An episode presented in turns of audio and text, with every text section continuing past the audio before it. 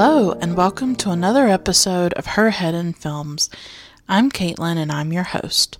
On this podcast, I share my thoughts and feelings about the films that I watch.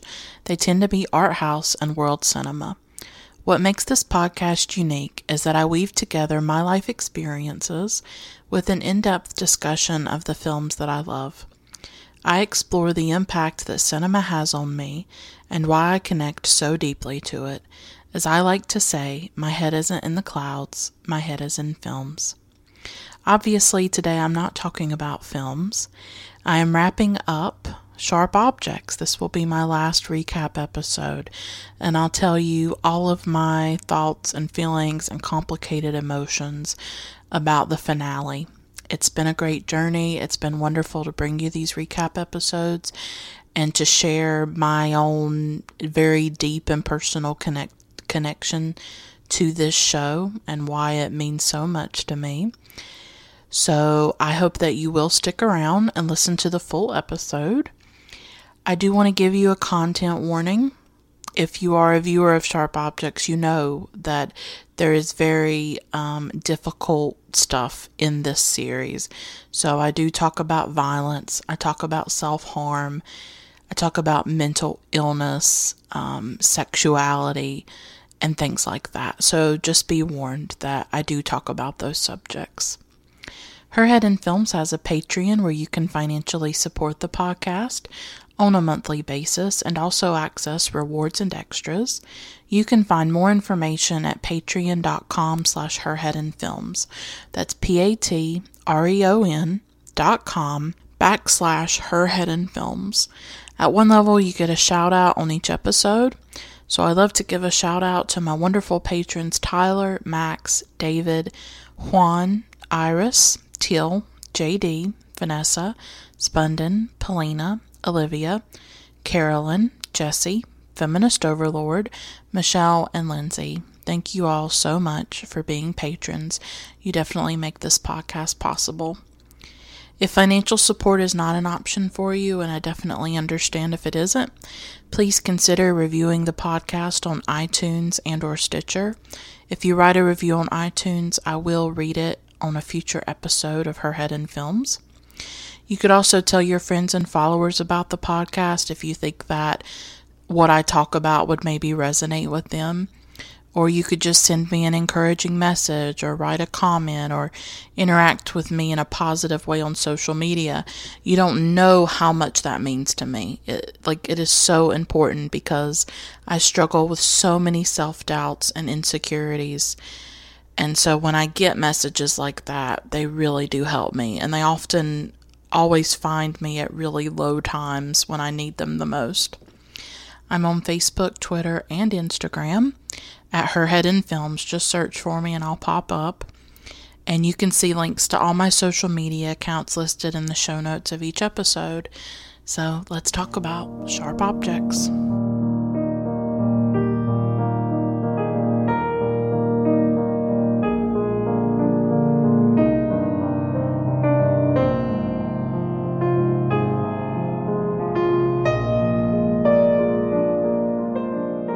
Well, it's been an intense and fascinating ride to watch this series and to share my recap episodes and to share my thoughts as the show was unfolding without really knowing what was going to happen.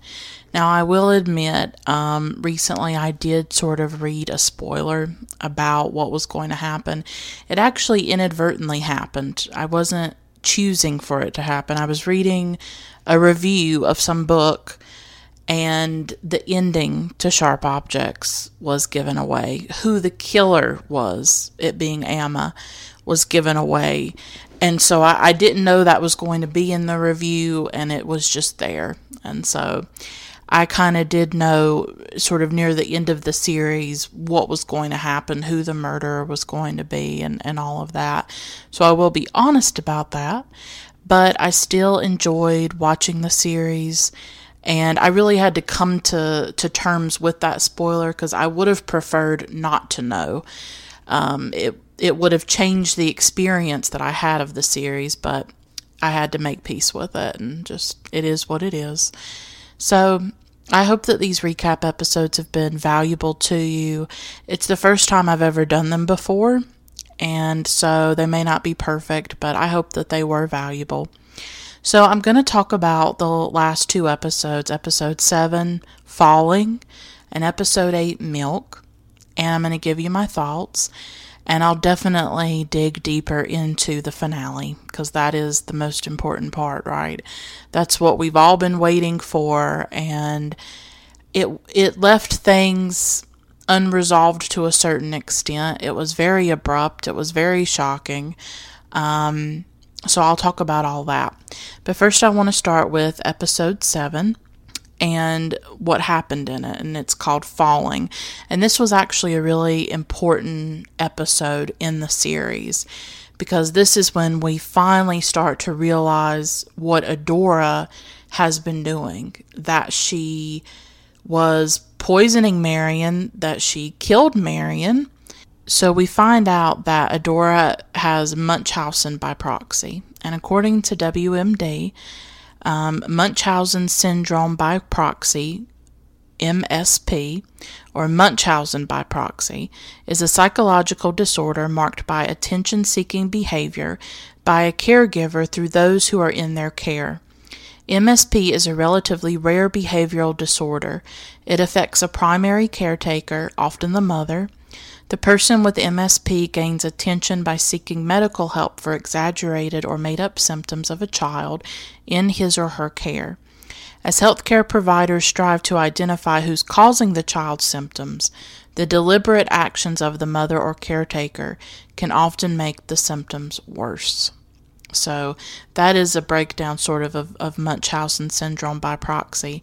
And I don't know how well other people are familiar with it. I'm very familiar with it because I used to watch true crime shows in the 1990s, and there was one hosted by Bill Kurtis, who I really love, and it was called American Justice. And I do think that there were a few stories about Munchausen, and just there were various stories that I watched in the 90s on these different documentary shows, these different true crime shows that absolutely talked about Munchausen.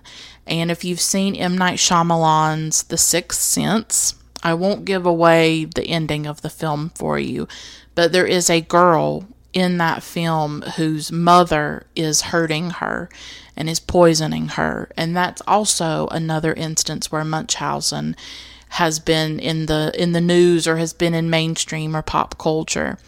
Just last year in 2017, there was an HBO documentary released called Mommy Dead and Dearest.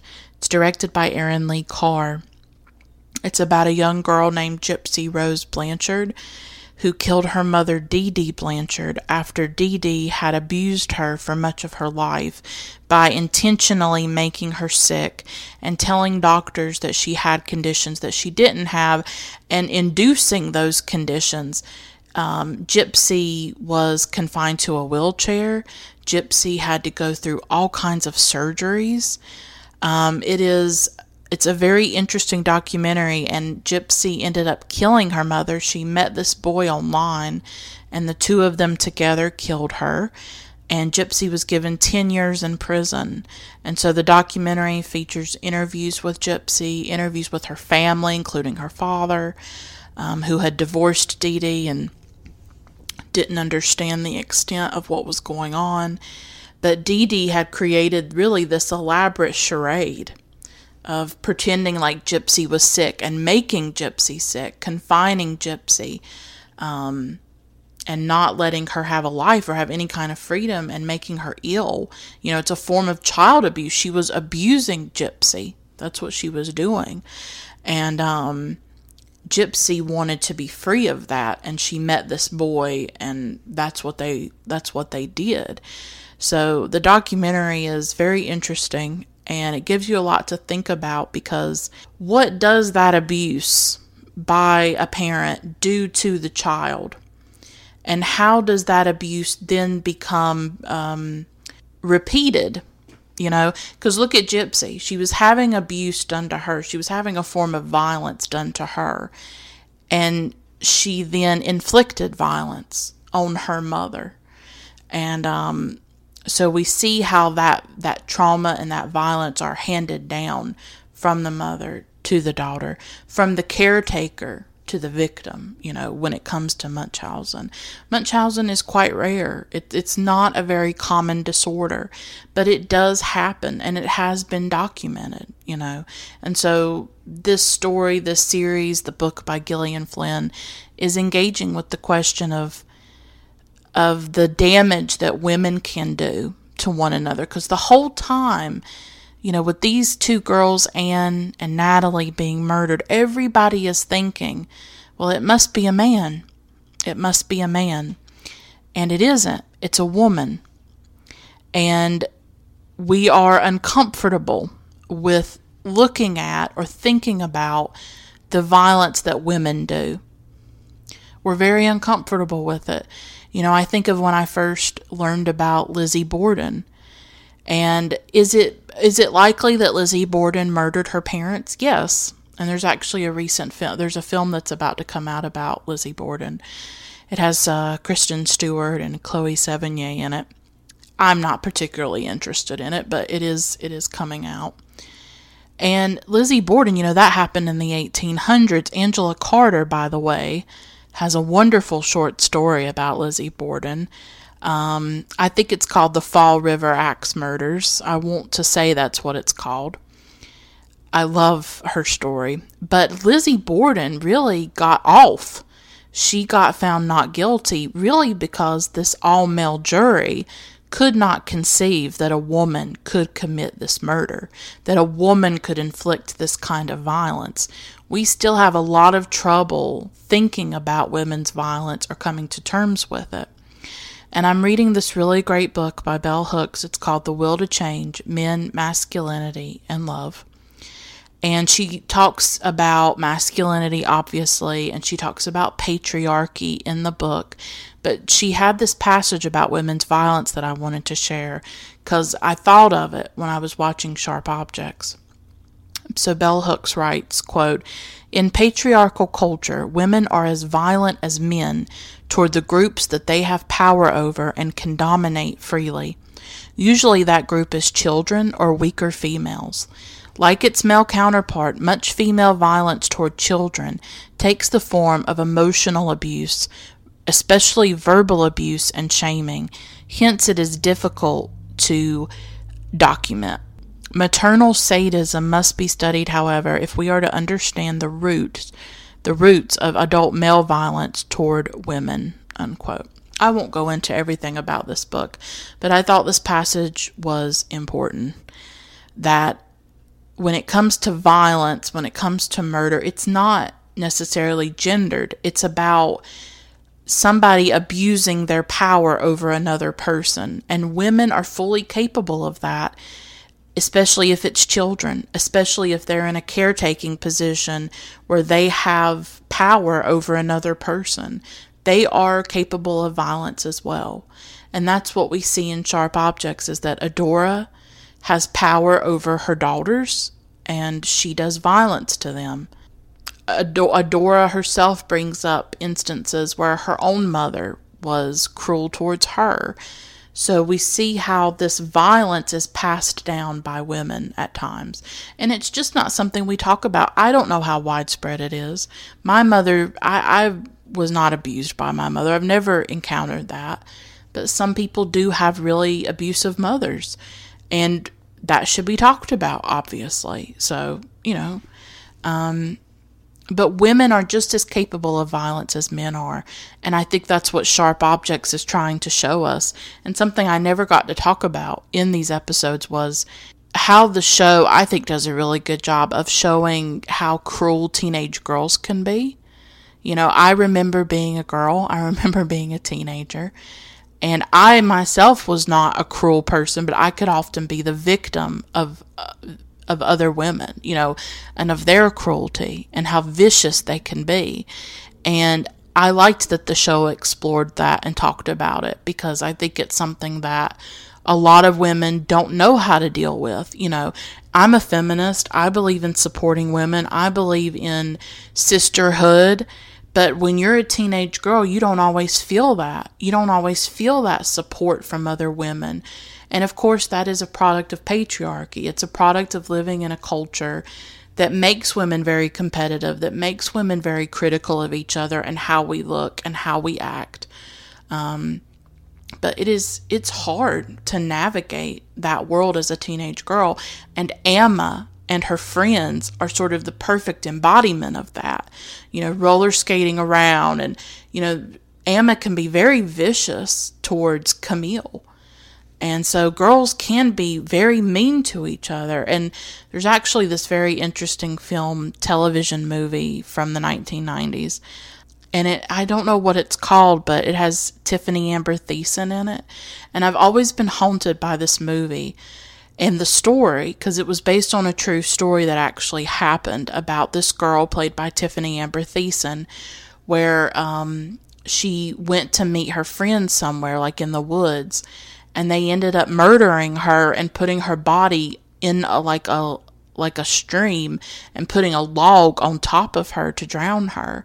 And they did it because one of the girls was interested in a boy or something, and the Tiffani Amber Thiessen character had flirted with him or talked to him, or maybe he was interested in Tiffany instead of that girl. And so that girl, she was like a teenager. I think it had Patty Duke in it too. And she went and murdered her. And then went and pretended to the mother like she was all worried, you know, and I think she even moved in with Patty Duke, the person that killed, you know, her daughter, moved in and was living in her house and acting all worried like, "Oh, who who did this? Who would do this?" And of course they found out it was other girls who had done it. And so watching Sharp Objects brought that story up for me that there are these stories of teenage girls inflicting violence on each other and killing each other at times. And those stories need to be told as well, just as much as we're talking about male violence against women. You know, um, it's about having power over another person. And and if you think about it, you know, Adora probably felt very powerless when her mother was hurting her, and Amma probably felt very powerless when Adora was hurting her. And so the only kind of power that they can reach for is the violence.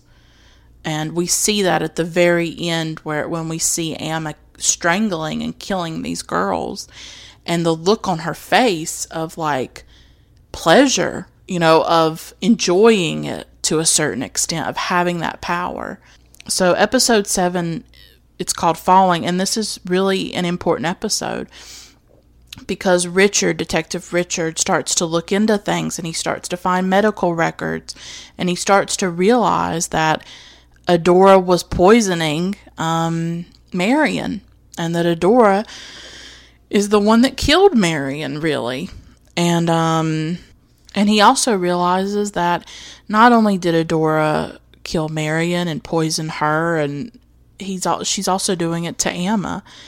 And um, this also is the episode when Amma starts to be confined in the house, where um, she becomes sick and her friends come to the house and ask about her if she can come out and they won't let her and Adora confiscates Emma's cell phone and so she starts to be confined and, and poisoned and sickened by Adora and we start to see that happening.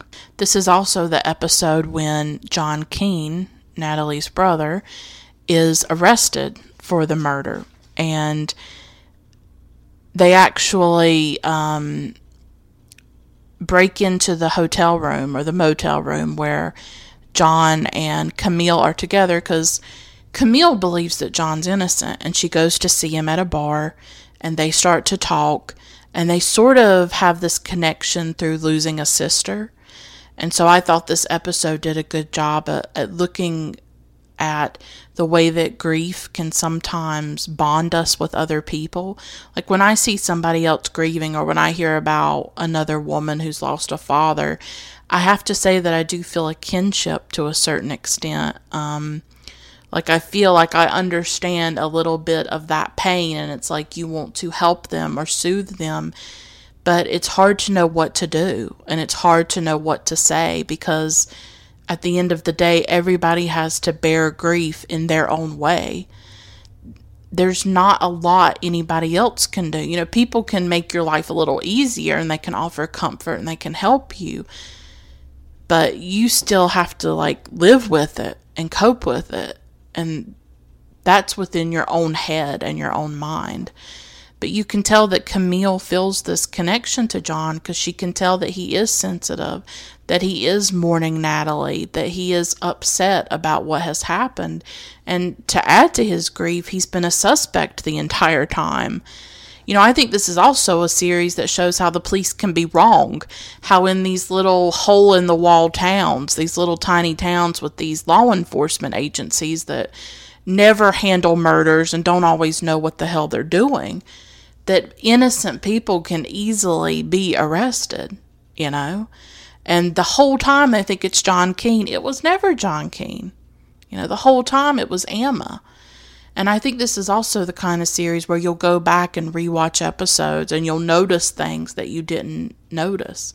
And I definitely hope to rewatch the series because I just love it so much. Um, but probably one of the most powerful scenes of the entire series is when, through their shared grief, you know, and their shared pain, Camille and John go back to the motel room and have sex with each other. And it's just this incredibly, it's erotic, but it's also emotionally powerful and very moving because up to this point, when Camille has been with Detective Richard Willis, played by Chris Messina, she has not showed her body. She has kept her clothes on, unwilling to expose herself in that way and to be vulnerable in that way, perhaps sensing that Richard would not be able to handle it, would not be accepting of it, because her trauma is written on her body, you know, through these words that she has put on her body. Her, her body is, and skin are like a text. And she hides that from Richard, you know. But with John, I guess through that shared grief, she's willing to open up. She's willing to unpeel her clothes. And he undresses her and he reads the words on her skin. Um, and I think she feels completely safe with him. That instead of being horrified by her scars and what's on her body, that he is accepting of it, that he kisses her skin, that he's loving and tender with her and I think she finds something with John that maybe she's never found with another man. And it's a really beautiful scene. Like, he's very kind and caring towards her, kissing those scars, kissing the words. Um, and so that's that was a really beautiful scene. And then all of a sudden, the police uh, tear down the door, and of course, there's Detective Richard Willis there's Messina, and he sees her with John. And of course, Richard is the complete opposite of John in that scene. You know, whereas she had felt like that tenderness and sensitivity with John, Richard calls her a drunken slut, calls her that. That's lovely. And he also tells her, quote, one bad thing happened to you. No, he's and he says to her, quote, one bad thing happened and you blamed the rest of your shitty life on it. Unquote. And that went through me like a knife, I have to tell you, because that's really relatable for me. It's like I had one trauma in my life the death of my father when I was 16. And it happened in 2006. So, I mean, it's been 12 years now. I had that one thing happen to me and I've never been able to move past it. I've sort of been frozen at the age of 16 in a lot of ways. I've been frozen inside that pain and that trauma, and I haven't known how to move past it, if I can move past it, if that's even possible for me. And yeah, I guess I do blame things on it. You know, I guess I do. I guess it is my excuse. I guess it is my cross that I bear or the albatross across my neck or around my neck, you know. But I think that some of us go through things that are so devastating and so shattering that we don't come back from them or we don't come back from them in the same form You know, I think a lot about the First World War. Don't ask me why. It's like an obsession of mine because it really is one of the most senseless bloodbaths in history to me. That millions of people died for nothing.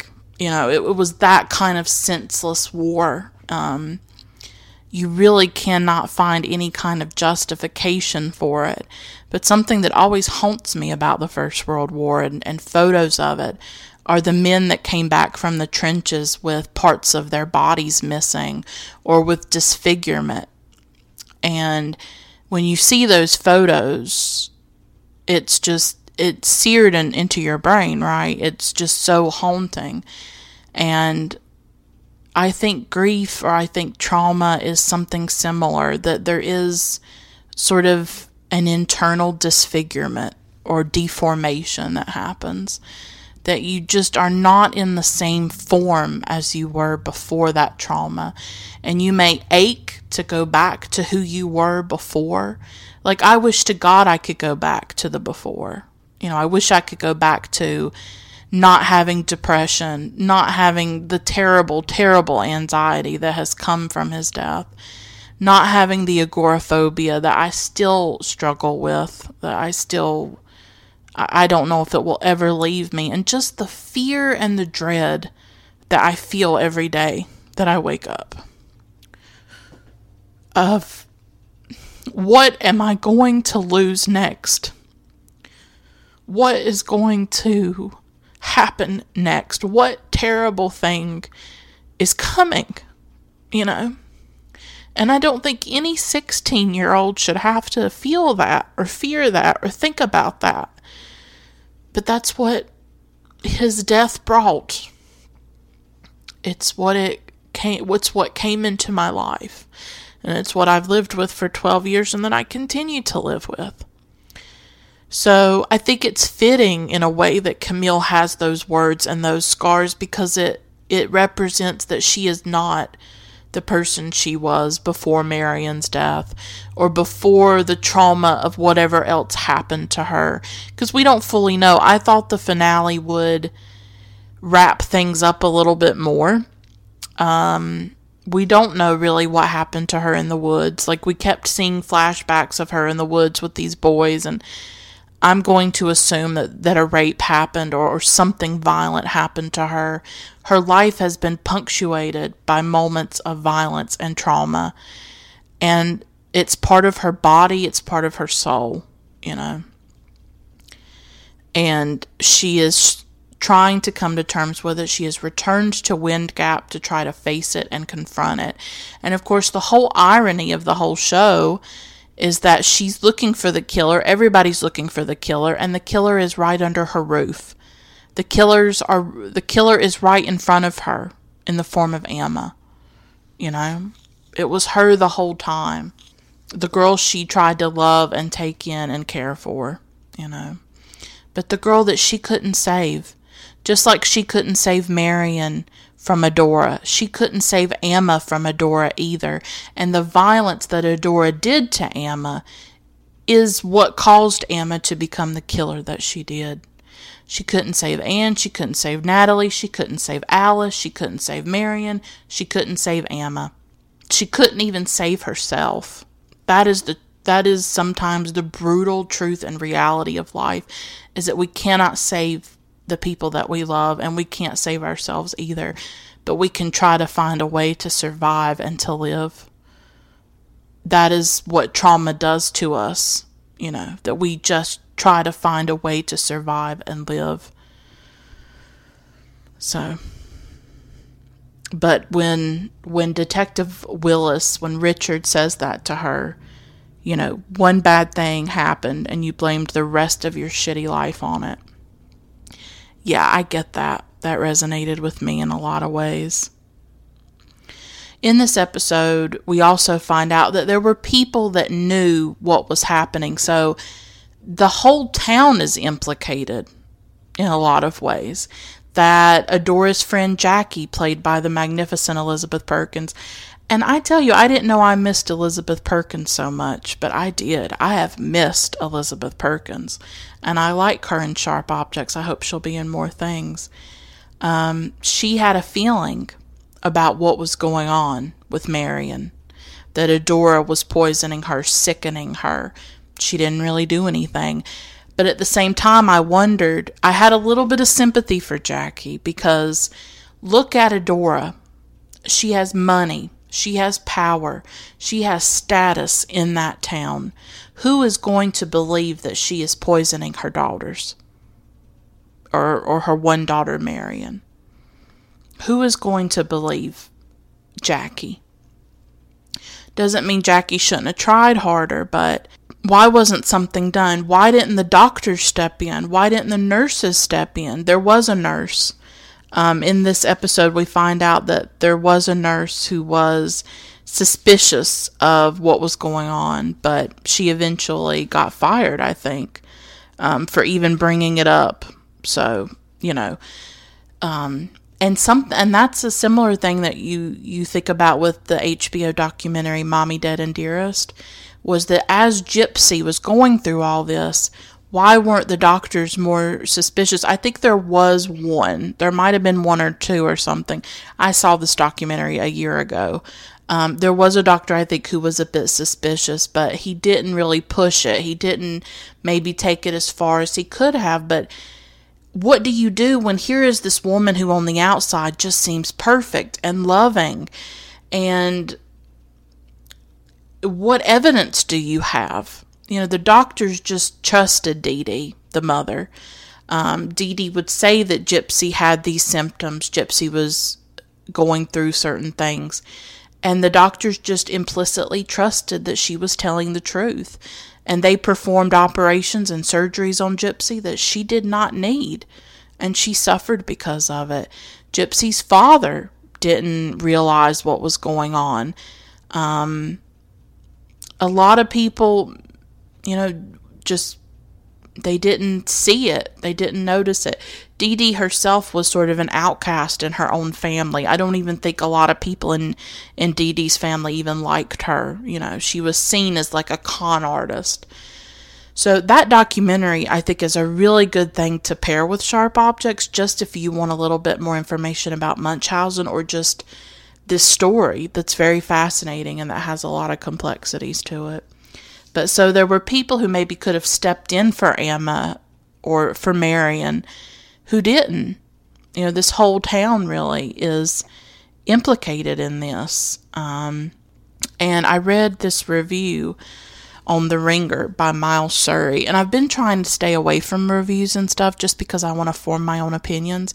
But he writes, or they write, um, something really important, I think, and that I wanted to share. I wanted to share this paragraph from from it because they are talking about how the show really implicates the whole town and all of that. And so here is the paragraph. Quote, For as culpable as Adora is for poisoning Amma repeatedly, as Detective Willis notes at the hospital, she likely built up a tolerance to a deadly concoction that included antifreeze, prescription drugs, and rat poison. And Amma is for, well, committing the murders. It's Wind Gap's complicity that feels most resonant. Whether it was turning the other cheek to Adora's domestic terrors, as Chief Vickery and Jackie O'Neill did for years, letting boys be boys and sexually victimize Camille and other teen girls, or literally participating in the murders of Anne and Natalie. In the post credit scenes, Amma's two roller skating buddies appeared to be next to her. Wind Gap allowed awful violence toward women to pervade the town for decades. It never moved past Millie Calhoun's savage rape and murder at the hands of Union soldiers during the Civil War, the story on which the town was founded. Wind Gap's perverse annual holiday, Calhoun Day, wasn't just a memorial, but a yearly institutionalization of horrific and unavoidable violence.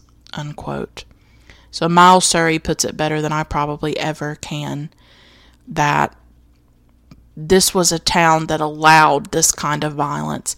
They didn't do anything when these girls were being sexually victimized, and they certainly weren't going to do anything when girls were being murdered or when girls were being poisoned by their mothers. So, this whole town, you know, is implicated in this.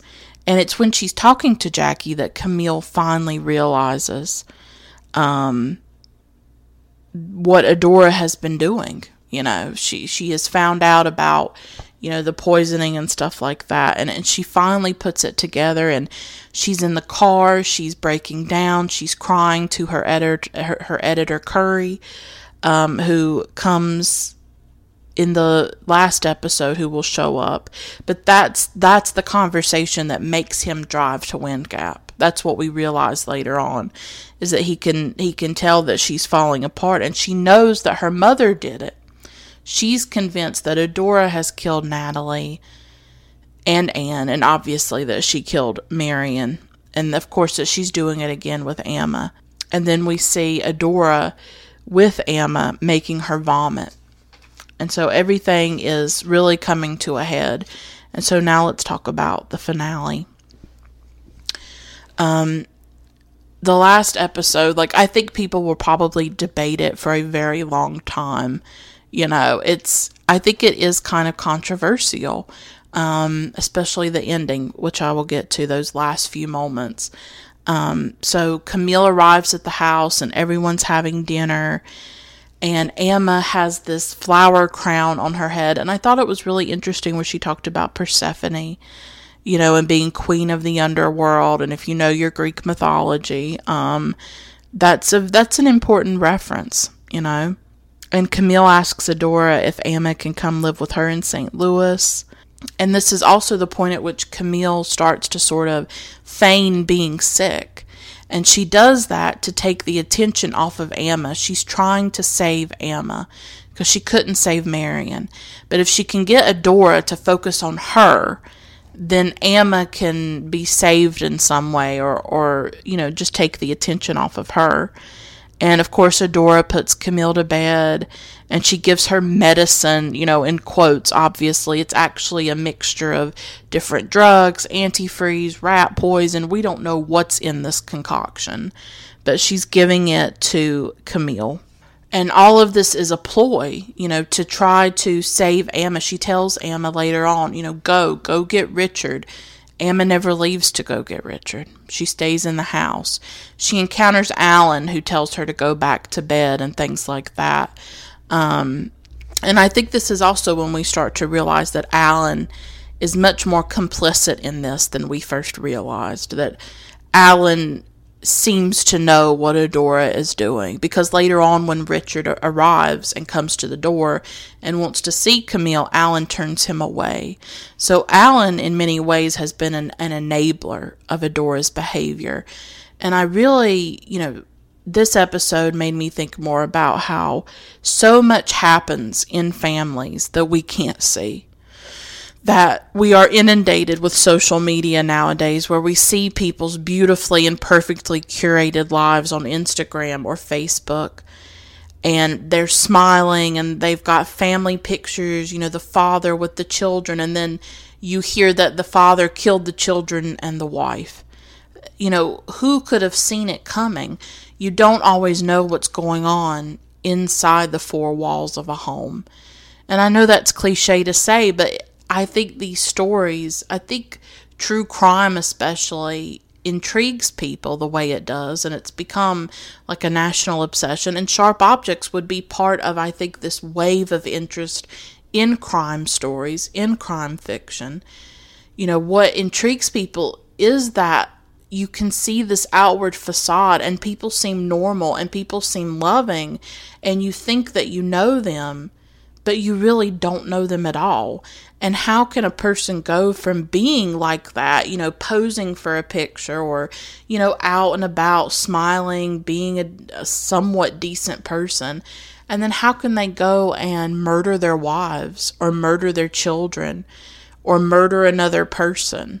You know, how how does that happen? And I think we can't answer it. And so we keep watching these shows or reading these books the way I do, thinking that maybe there's an answer when there's not. You know, it's like I'll never understand it. I'll never make sense of it, of how people can do this kind of violence, how a mother can poison and sicken her own child to get attention for herself so that people will feel bad for her or feel sympathy for her. And at one point, Chief Vickery says that about Adora. He says that Adora likes her attention. You know, she likes to get attention. She likes to be seen as the victim, and she uses her children to get that attention and to create this facade and create this image of herself as this loving and doting mother, just the way that Dee Dee Blanchard did. And in this episode, you know, Adora is doing all this, she's committing all this violence. And then they're at the police station interrogating John Keene, who has nothing to do with these murders. You know, um, what I thought was really interesting about this series that I wanted to touch on for a moment was the way that the police were represented. Like, this is not Sherlock Holmes. This is not like a really great police force or detective on top of their game. And this is also not a police procedural, which is I think there's been some criticisms of the show that it's not, oh, who's the bad guy and what are the clues? And it it never focused on that. You know, it was always about Camille and Amma and Adora and this trauma and mental illness. And it was it's slower, it's it's more um meandering and and sort of um abstract or impressionistic in a way. You know, it's about the lights and the colors and the memories and the flashbacks and the music and you enter into that world and it's not about well who are the suspects and how are the police uh, finding who did this it decentralizes the um, the police investigation which is not how most shows like this are but it absolutely decentralizes it and it also shows how sort of tedious and boring and time consuming and meandering police investigations can be. That there's not always a smoking gun. That sometimes the police come across a crime scene and they have no idea who did it. And that scares people to death. You know, unsolved crimes scare people. They want to believe that they know who did this, that they know the bad guy, that the police are going to come in and swoop in and find out who did it. And the truth is is that sometimes we don't know. Sometimes the police simply don't know. And sometimes they get lucky and they come across a break and sometimes they don't. And it'll become a cold case for years and years and years a lot of these police investigations are haphazard. A lot of them are happenstance and luck and good fortune that somebody talks or there is a clue left behind, but a lot of times there isn't. And they were about to arrest and prosecute John Keene, who hadn't even done it. He could have easily become a wrongfully convicted person because this small town police force wanted to put him away. And they had the power to do that. They had the institutional power to do that. But we see how easily these police departments can go after the obvious suspect and somebody could be wrongfully convicted as a result. Where the real murderer whole time is, you know, on roller skates going through the town and nobody thinks that it's her. And so Camille really it seems to us like Camille's going to die. She's struggling to walk, she's nauseous, she's vomiting. Um, at one time, she's in the bathtub and she's throwing up. And when she's in the bathtub, Adora tells her that Camille is most like her. And Adora talks a bit about her mother, how her mother would punish her when she was a child by taking her to the woods and leaving her there, and that she had to find her way home. So that's another clue as to the way that violence and trauma can be handed down that Adora was abused by her mother and she in turn has abused her children and she's gotten away with it because of her money and her power in the town. And Camille really thinks that she's dying. I mean, it looks like Camille could possibly die. And like I said, Richard at this point shows up. He comes to the door. He wants to know is Camille there because her car's there, and Alan won't let him in.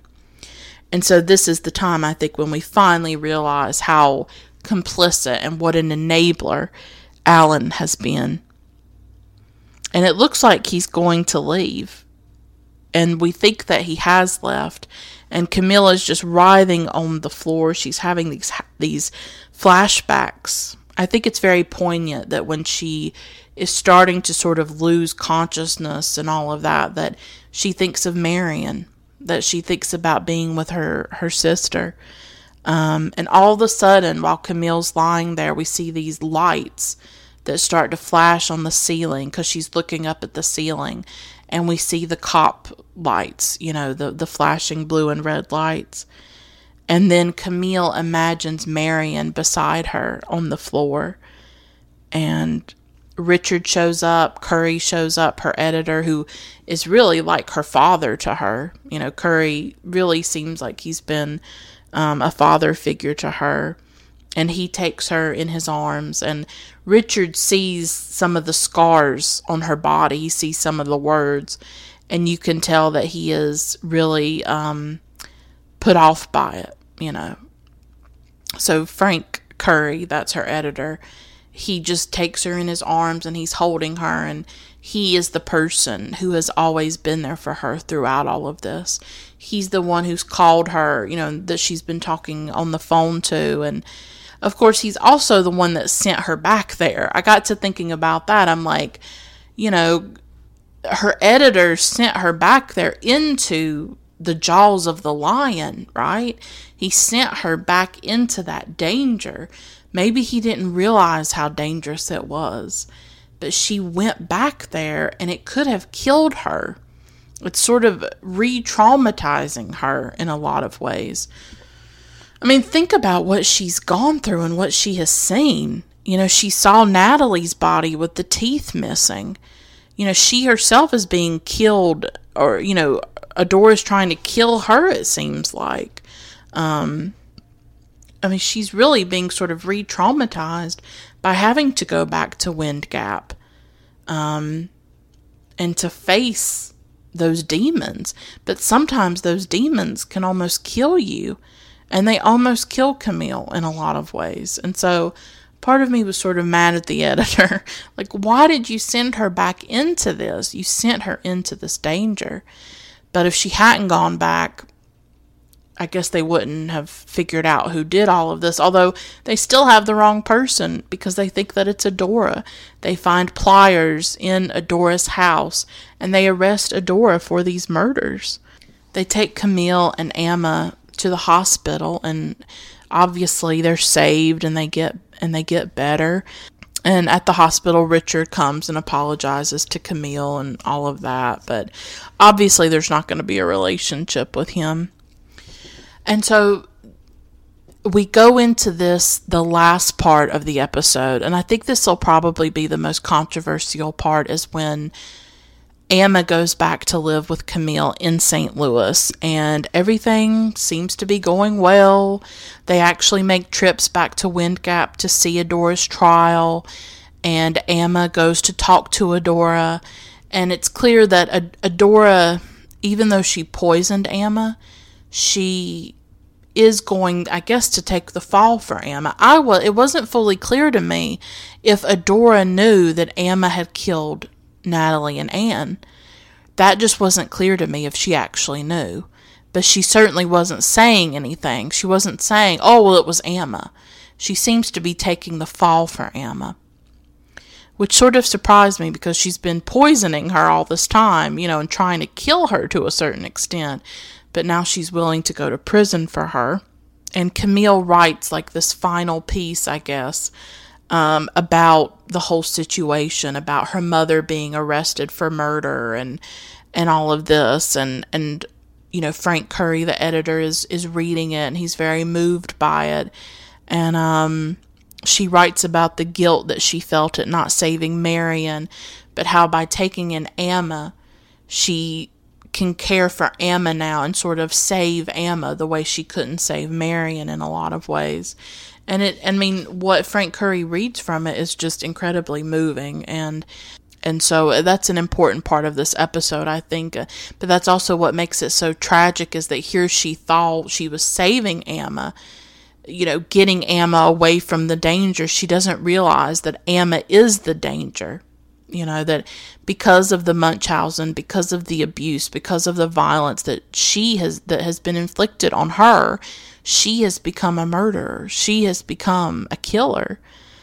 You know it's really about how trauma can turn a girl into a killer how these years of abuse made her into that just like adora's mother turned her into a killer and so Amma makes a new friend in St. Louis and they spend time together. And then all of a sudden, one day, the mother of that friend comes by and asks if Camille has seen her. And she hasn't. So Camille goes and she's looking at the dollhouse in her apartment. I guess, obviously, the dollhouse that Amma brought from Wind Gap. And she finds a tooth in the dollhouse and she's holding it up and all of a sudden, Amma appears at the door and she says, Don't tell Mama. And that's how it ends. And then you think that it's over because the credits are running. And then all of a sudden, after some of these credits, there's these very brief flashes on the screen that show Amma strangling the new friend she's made in St. Louis and also strangling and killing the other girls in Wind Gap. Anne and Natalie. And what was also jarring about these these very brief scenes was that Amma was not alone when she was killing the girls in Wind Gap. That it seemed like people were with her, possibly the friends, you know, her friends. And then at the very, very end, after more credits, even more credits go by. I didn't even know about this until I read something and it mentioned it at the very end. Then we see Amma in a white dress in the woods, and she is the woman in white that was mentioned much earlier in the series by a little boy that said when one of the girls disappeared or, or whatever, that he saw a woman in white. So that's how it ends. And I think a lot of people are processing this ending, struggling with this ending. I'm conflicted about it. Is it kind of brilliant in a way, you know, to have these things sort of staggered throughout the credits. It's it's unique for sure. You know, um, I've never come across a show where things like that happened after the credits started to roll. So it was new to me. I'm not saying it's never been done on a on a film or a TV series, but I have not encountered it. It just to me, I have conflicts with it, and I don't know if I actually like the ending. And I'm going to tell you why. And of course, everybody is entitled to their own opinions. This is just mine. The problem I have with the ending, first of all, it's very abrupt. You know, Amma comes, she says, Don't tell Mama, and Camille's holding this tooth, and that's it. For me, the whole point of this of the series has been about Camille trying to process trauma and trying to process different things we're given no chance or time to consider what finding out that Amma was the killer does to Camille. What does Camille feel about this? Her mother's in prison. Her sister, Marion's dead. These two girls are dead. And she finds and she realizes that Amma is the real killer. What does Camille think? What does she feel? What is going through her head? How does she react? Like, that's important to me personally to see that. I don't, I never expected this show to put a bow on it. I am absolutely comfortable with shows that are ambiguous, with, with films that are ambiguous, that are unresolved, that don't always put a bow on things and tell you who the killer is and, and wrap everything up perfectly um, in a package for you. I'm not asking for that. But I am asking that when a show has centered throughout the entire show the reactions, feelings, emotions of its heroine, its main character, Camille Preaker, to just leave us with no sense of how she reacts or how she feels about this, it feels really unsatisfying to me. And I will be honest about that. Second, um, we're not provided reasons for why Amma killed these three girls. We have no idea. Unless you go on Wikipedia, unless you go online and you uh, find out more information about Sharp Objects, the book, you have no idea why Amma killed these girls. Did she do it for fun? Did she do it because she was jealous that her mom was getting close to them, to these girls? Because we know that Adora had relationships with Anne and with Natalie. But why, why when um, Adora is put in prison, why does Amma kill the girl in St. Louis that has no connection to Adora? So we don't actually understand why she killed these girls at all is there a why? You know, is there ever really a why or any way to explain murders like this? Sometimes they do feel very inexplicable. But it's just like all of a sudden it's Amma and we're not given any time to process it. Like, I don't know. I just wish it had sort of ended in a different way personally. And then, like I said, in those flashes, it looks like somebody is helping Amma it looks like there's these other girls. So that's not resolved either. Are these girls going to be prosecuted? Like, what's going to happen with that? Um, yeah, there's a lot there, right? Um, so for me, uh, right now, I, I watched it today. I'm sharing with you my thoughts and feelings in the immediate aftermath of seeing it. I'm, I'm giving you my gut reaction. I've not read other think pieces, other opinion pieces about it, because I wanted to give my own thoughts and my own opinion about it. Um, I don't hate the ending. You know, I think I, I guess I understand what Jean Marc Vallée was trying to do, but to me, it's just very abrupt and it leaves a lot of unanswered questions for me personally. And I think the thing that bothers me the most is just not being able to know how Camille reacts or what Camille does or what this does to Camille, how this affects her, you know? Um, that was really important to me. And that's just what I have emphasized throughout the series that for me it's always been about Camille. It's not been about the crime, it's not been about the murderer and who done it and you know this police procedural.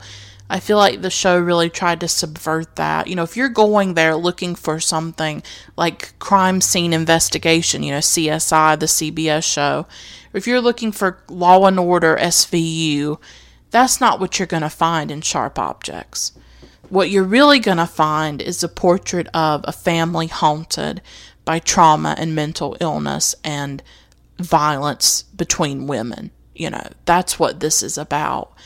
About the damage that our own family can do to us, the damage that can be done to us in our childhood, the way trauma lives inside of us, inside of our bodies and our minds, even well into adulthood.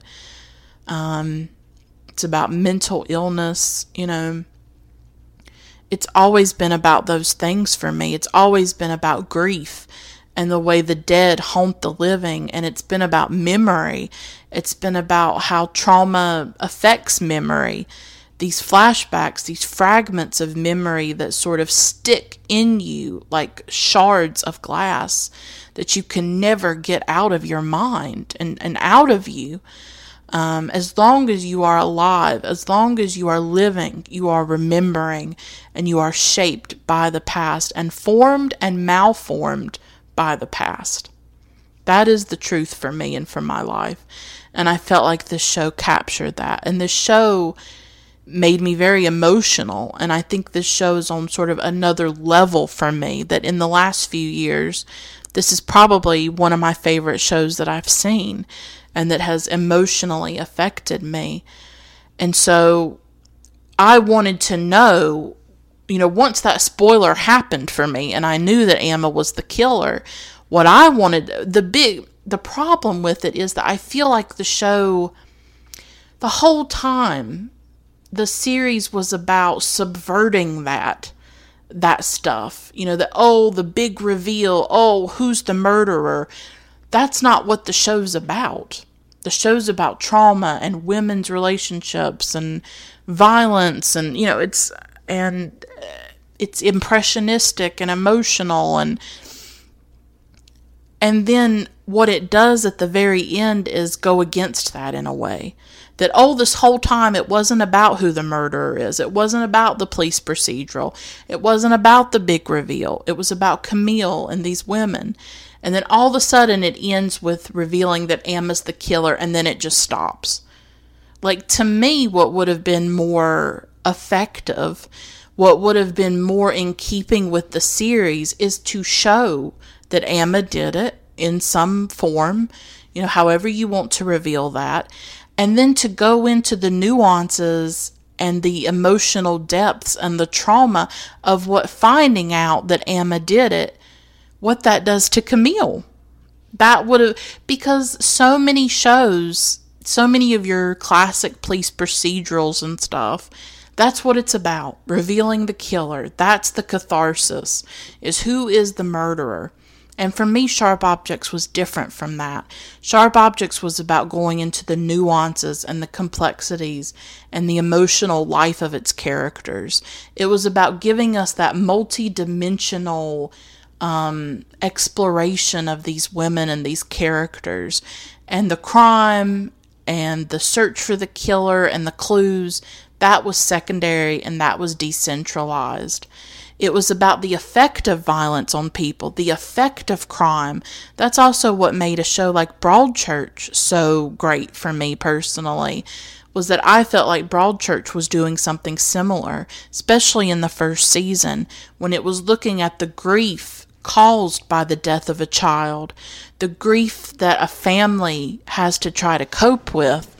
Um, it, it wasn't about the investigators as much, or the crime itself, or the murderer.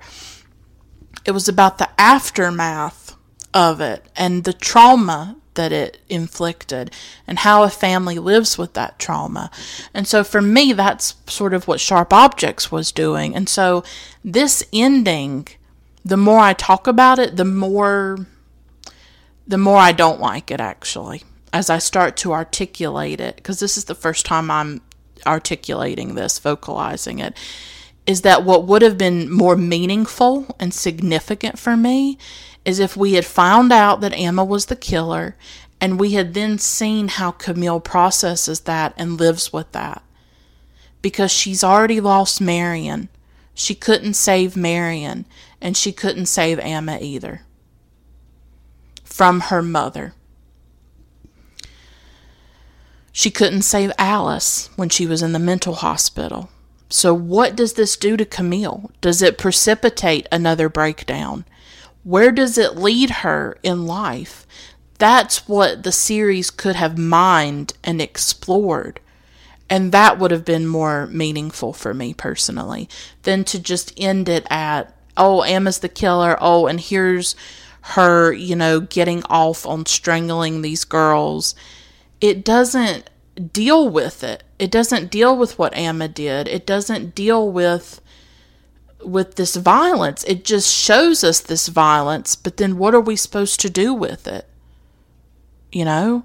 What does Camille do with it? I'll never know. I don't know what Camille does with it. Because the show didn't give us that. The show gave us the big reveal, but it didn't give us the aftermath it it it it denied us that. It denied us seeing how does Camille respond to this? What does she do? Because that's what I wanted to know. I wanted to know, oh my God, once she finds this out, what is she going to do? Is she going to have a breakdown? Is she going to be mad and angry? You know, what what are her emotions going to be? Um, how is she going to process this? How is she going to live with this? How will she survive this added trauma, this added thing to her life? And the show didn't give me that. Yeah, and that kind of upsets me. But that's just my opinion. I'm coming from a particular view that I saw this show as being about, you know, so many things that are very emotional and and painful Um, but I always felt that they they dealt with these very painful things in a complex and nuanced way, and in sort of an elliptical, abstract, impressionistic way too. Um, showing the way memory works, showing a woman dealing with mental illness and trauma and the things that happened to her when she was younger and dealing with the past and dealing with a very difficult relationship with her mom and you know just all these things and i felt like i don't know I, I felt really unsatisfied with the ending but i'm sure other people really disagree and they love the ending and they think it's amazing and i feel kind of cheated i guess but that's just my personal feelings. You know, the way that I connected with Camille, the way that I connected with the characters, that's just my feeling of it, you know? So, and I also want to say that I do not think there should be a second season. I hope that there's not. I loved Big Little Lies, and I'm already worried about the second season. Like, I know Meryl Streep's in it. I, you know, I'm sure it'll be good, but for me, that first season was so powerful and so strong that I do wonder where they'll go with it next. With Sharp Objects, I cannot imagine a second season. I, I have no idea where they would take it. And I feel like it should really stand alone as it is. You know, I think it's a work of art. I think it's one of the most important television shows I've ever seen in my life, but especially in the last few years. Um, just the emotional resonance that it has for me personally and the things that it's made me think about and the way that I've engaged with it. I just can't imagine a second season. So um I hope that you've liked these recaps. I hope that I hope that they've offered you something. I know they haven't been perfect, and I apologize if I've made mistakes or if I haven't been as articulate or as eloquent as I would like to be, or if I've rambled or meandered. But this was just me um, talking about a show that really affected me, that really moved me. And I really hope that you got something out of it and that you do find some value in it, in me sharing my personal connection to this show and why it matters to me and why it's so important to me. So I'm going to stop here. It's been a great journey. It's been a great experience doing this for you. I'm sad to say goodbye, but if you feel like you've connected with something that I've said, please listen to my other episodes or subscribe and keep listening to my episodes about different films because this is how I talk about everything. You know, I talk about films and movies this way, I talk about television shows this way. I always center my emotional reaction to things. And I talk about mental illness and I talk about depression and grief and really difficult and dark things sometimes in my reviews of film. So if you've liked this episode or you feel some kind of connection to what I'm saying, definitely check out the more than 70 episodes that I have about the films that I love and the films that have changed my life and moved me. So I thank all of you for listening to these recaps. And again, I hope that they've been helpful to you. And hey, if you have a differing opinion about the show, if you have a differing opinion about the um, finale and the ending, definitely share it with me on social media. I'm open to different interpretations, but this is the way that I felt about it. But I would be interesting. I would be interested to hear the way um, the way you feel about it. So I'll stop here. Thanks so much for listening. Bye for now.